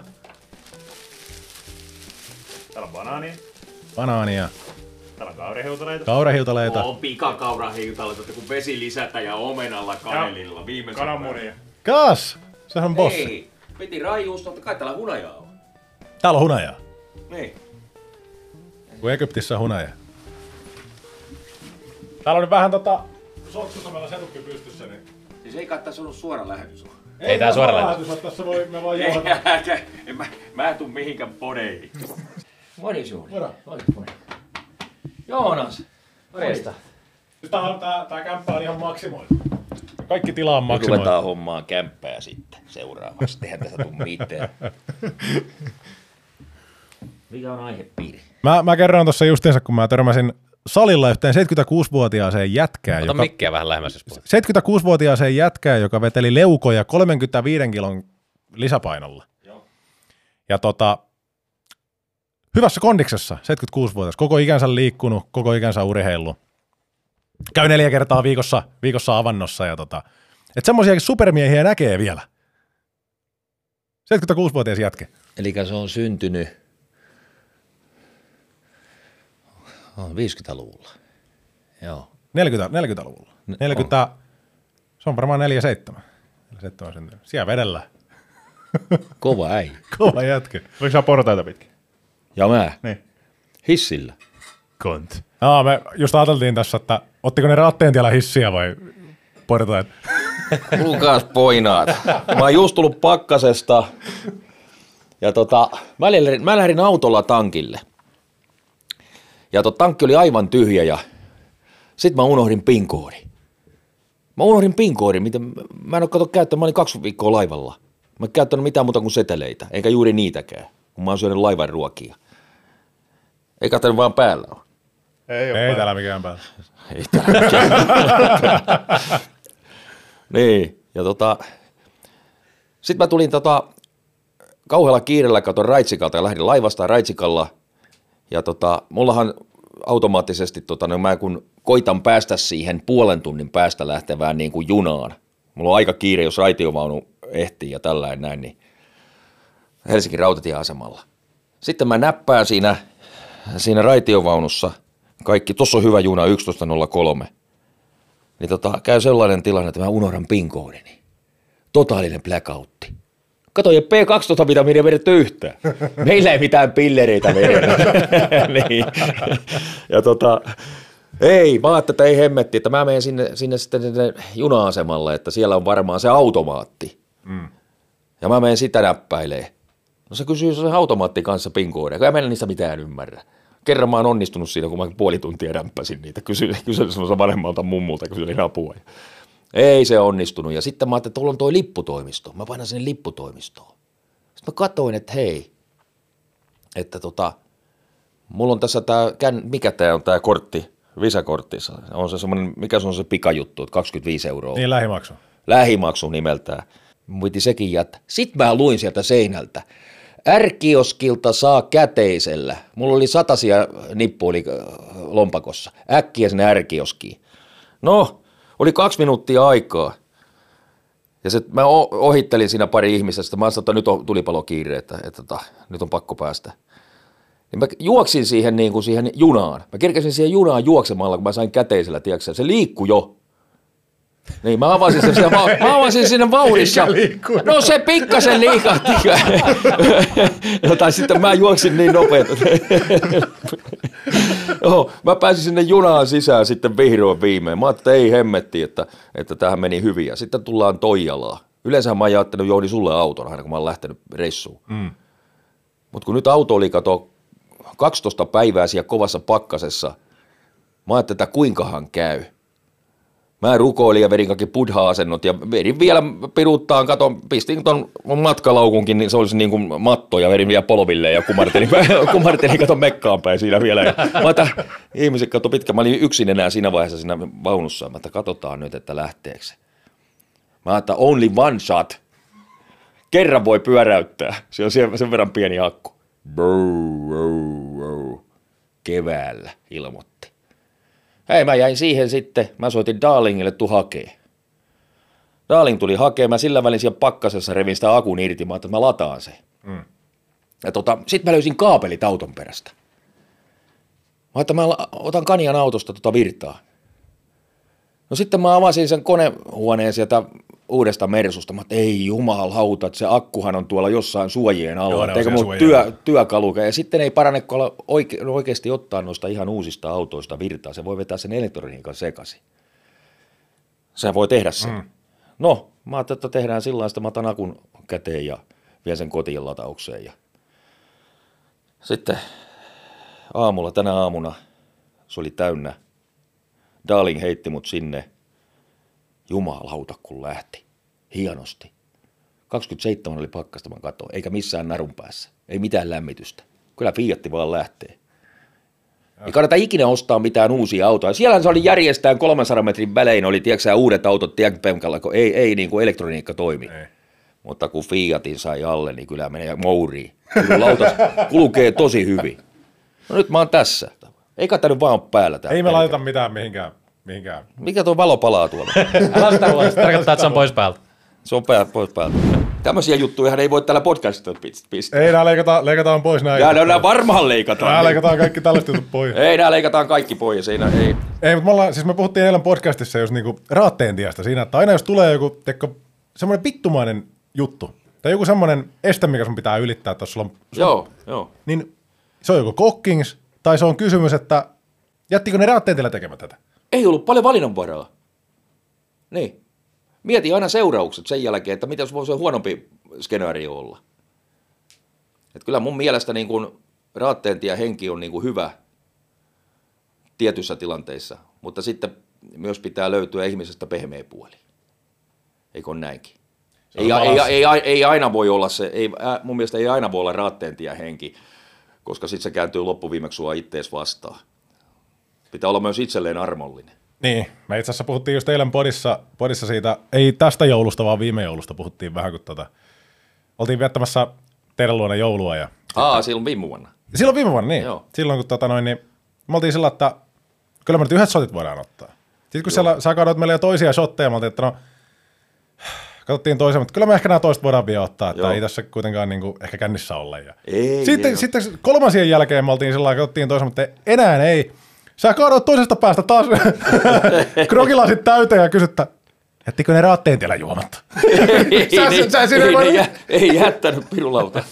niin sin- sinne ei voinut enää lähteä pois, mutta, mutta sitten sä oot oikeassa tossa, että se kääntyy myös sua vastaan, koska sitten kun me mentiin sieltä papalle, ja meillä oli kaikilla semmoinen 20 shottia alle, ja me löydettiin papalta joku pullo sieltä, ja me kaadettiin siellä pöydässä ne, sä olit, jo, sä, olit, sä olit hävinnyt sitä paikalta jo muihin, muihin maihin.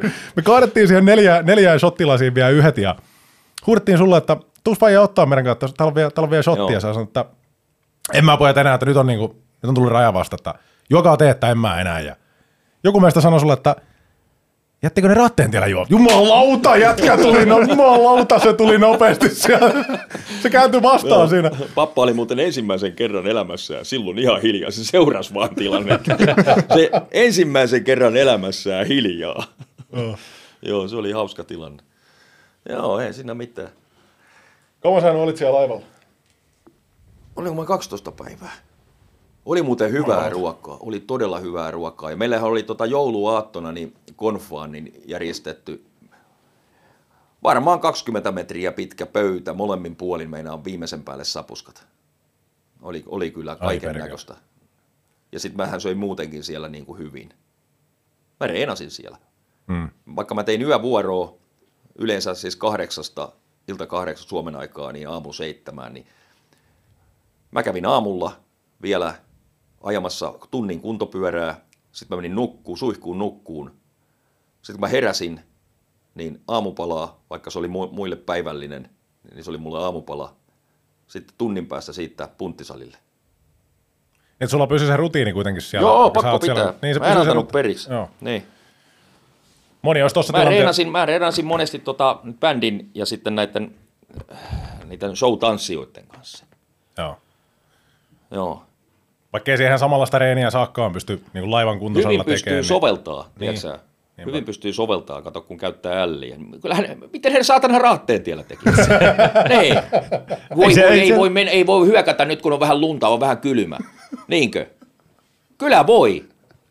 Tämä on nykyaikana vaan tämä niinku tää kuntosalimeininki on mennyt semmoiseksi mun mielestä, että, että tota, katsotaan liikaa kelloa ja, ja sitten tehdään orjallisesti aina, se on hyvä, että on harjoitusohjelma. Tämä on hei pojat mun mielipide. Mm. Mutta silloin kun joskus on semmoinen päivä, että nyt antaa mennä, niin sitten pitää antaa mennä. Sinne ihan tappiin asti. Eikä sillä että no, joskus on vähän heikompi päivä. Mm. Mä oon 60 äijä ja mulla on kauhea kunto. Että usko, mulla on kauhea kunto. Se nähtiin taas tuolla. Mä en uskalla enää ottaa sunkaan mitään penkkimatseja, mitään tota... Oo, sä häviät. Joo, Joo. En mä uskalla enää niihin lähteä. ei. Tulkoon vaikka. Muistatko silloin, kun kerran otettiin, niin tota, joku pamaus kuuru, mutta kun se nousi. Pama, jum, ja kuuluuko pamaus? Kaikki, kaikkien päät kääntyi siellä salta. Mikä saatana pamaus toi? No vähän kylmiltään siinä. Joo, näin se menee. Mutta tosiaan hei, jos herää mitä tahansa kysyttävää, niin pistäkää meille Instagramissa lisää kysymyksiä, niin pidetään näitä Q&A-podeja jatkossakin ja tosiaan muovittomat juomapullot, reittitreenijohjelmat, valmiit ruokaohjelmat, räätälöidyt ruokaohjelmat ja valmennus sekä kuminauhat, hyvät herrat. Täällä on Löytyy. aina tärkeintä. Kokkikirja budjetilla. Kokkikirja budjetilla, mä odotan, että sä sanot se. Löytyy osoitteesta ptpahtio.fi. Hei, muuten kuminauhosta puheen ollen. Mä otin laivalle mukaan kuminauhoja. Kas. Ne, niillä sai todella hyvät lämmöt siellä. Tiedätkö sä, kato, se on aika rajallinen tila siellä, sä tiedät sen punttisalin siellä, niin sillä saa todella hyvät lämmöt. Eri variaatioita. Eri variaatioita. Lämmittelikö ne raatteen tällainen jatka, kun ennen kuin ne lähti hyökkäykseen? Kyllä ne pikkasen venytteli, ennen kuin syksy suksi hyppäsi. Kyllä, siellä oli Niin. Meidän suomalaista sotilasta ei talvella päihittänyt kukaan. Niin. Se oli näin suksilla. Mä pikkasen venyttelin. niin. Lihakset lämpöisenä. Parempi tähdät. Done. Done. No niin. Done.